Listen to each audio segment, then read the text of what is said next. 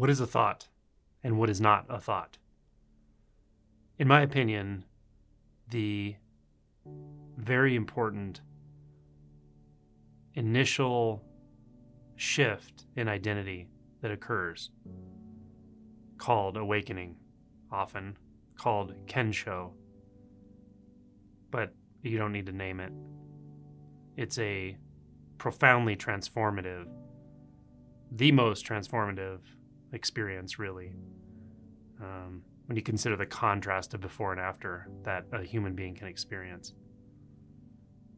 When it comes to that, the distinction that is critical is the difference between thought and what is not thought.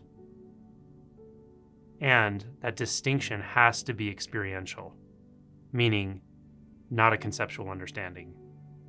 So, to give an example of what I mean by a conceptual understanding of the difference between a thought and not a thought, would be you have some definition of thought, and then you come up with a mental uh, example of something that is not a thought. For instance, you might say, well, a thought is a neurocognitive process that is experienced as a subjective um, narrative or something. You know, that could be your definition. And then you say, well, uh, a flower growing, that's not a thought. A fusion reaction inside of a star, that's not a thought. Okay, that's true conceptually, but that's not experiential, right? What has to happen is you have to know through direct experience, unequivocally, without a doubt, what is not a thought. And you have to see it clearly enough until something actually fundamentally changes about the way you experience yourself. This is what awakening is. So, what is a thought? Just look right now. Look into your experience. What's the next thought? What's the current thought? Is it an analysis thought about what I'm saying? Is it a judgment thought? Is it a thought that says, oh, this is interesting. It reminds me of XYZ? Is it a random thought? Are you suddenly thinking about your dog or cat or what you're going to do later on today? Whatever the thought is, just notice it. Notice there's a thought there.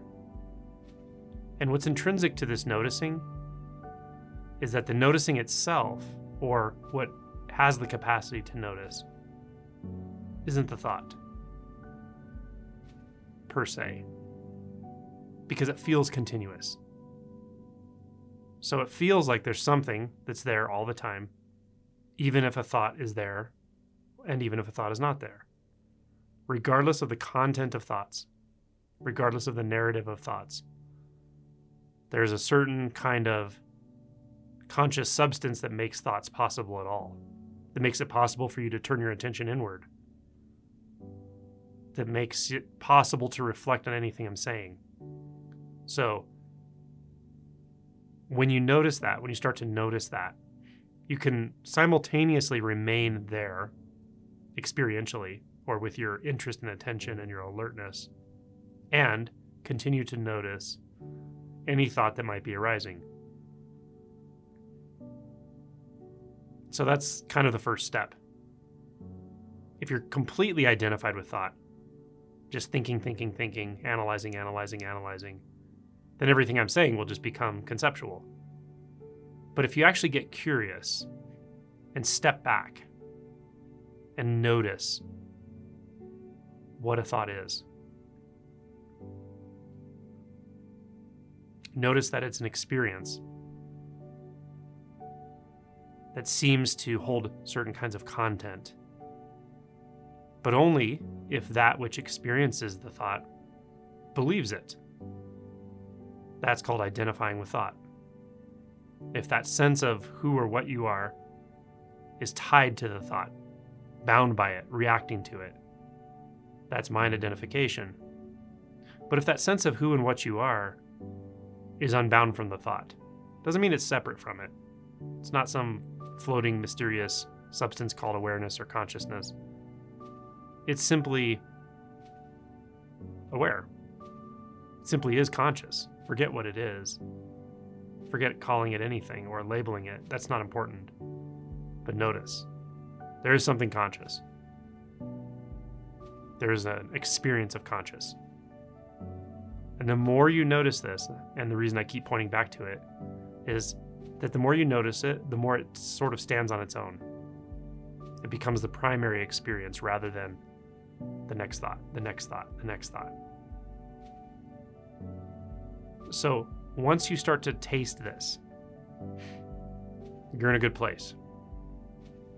The rest of this is a matter of process, a matter of effort and alertness, and a willingness to go through the process.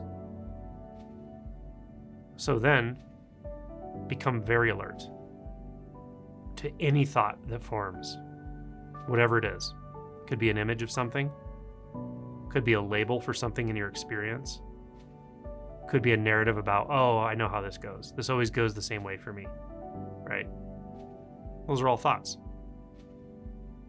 And as you notice those thoughts, you will automatically notice what's not a thought. But you don't have to think about that. This is another important point. You don't have to think about what's not a thought, obviously. Just let it show itself.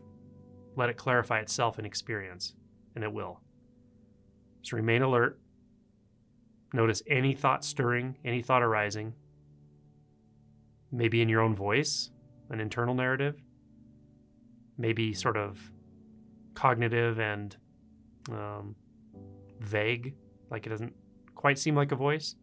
Often, the more you're identified with thought, the less it sounds like a voice. As you disidentify, it starts to be like, oh, there's a narrative going, oh, yeah, I think this, I think that, I'm interested in this, I'm not interested in that, this guy's nuts, you know, I like this, I don't like that, here's what I'm doing later. So the more you disidentify, the more it starts to actually be noticed to be extra, unnecessary experience, cognitive. That's good. It's good when you notice a thought as a thought. So just remain alert. You might start noticing this sort of unnameable presence just gets clearer and clearer. More primary, more simple. There's nothing to do, there's nowhere to look, nowhere to go. But remain alert, specifically for thoughts. They will show themselves because they're in your experience. They're not somewhere else, right? By definition. So, just watch. And as soon as you notice a thought as a thought, then that's it. Disregard it. You don't really have to discard it or push it away. You just notice that's a thought. Okay, what else is here? What else is happening? As soon as the mind starts to move and turn your experience into some sort of thought or narrative or description, you just, again, disregard. Okay, that's another thought. What else is here? And what is not a thought will reveal itself. But again, the catch is don't think about what's not a thought. Don't analyze what's not a thought. That will bind you back into thought immediately. Rather, if an analysis starts, notice that's not what you are. That's just something that's happening right here. So, analysis thoughts, judgment thoughts, wondering thoughts, wandering thoughts, image thoughts, visual images, all of it. Just disregard. What else is here? And then remain 100% alert to your immediate experience. That's really it. But discernment's important, alertness is important. And not giving yourself an escape route of wondering and judging and chatter, chatter, chatter of the mind. Don't give yourself that escape route. Because all you're doing is escaping from reality, escaping back into the hypnosis of our own minds, our own thoughts. Don't be a willing participant in that. So that's how you distinguish a thought from what is not a thought.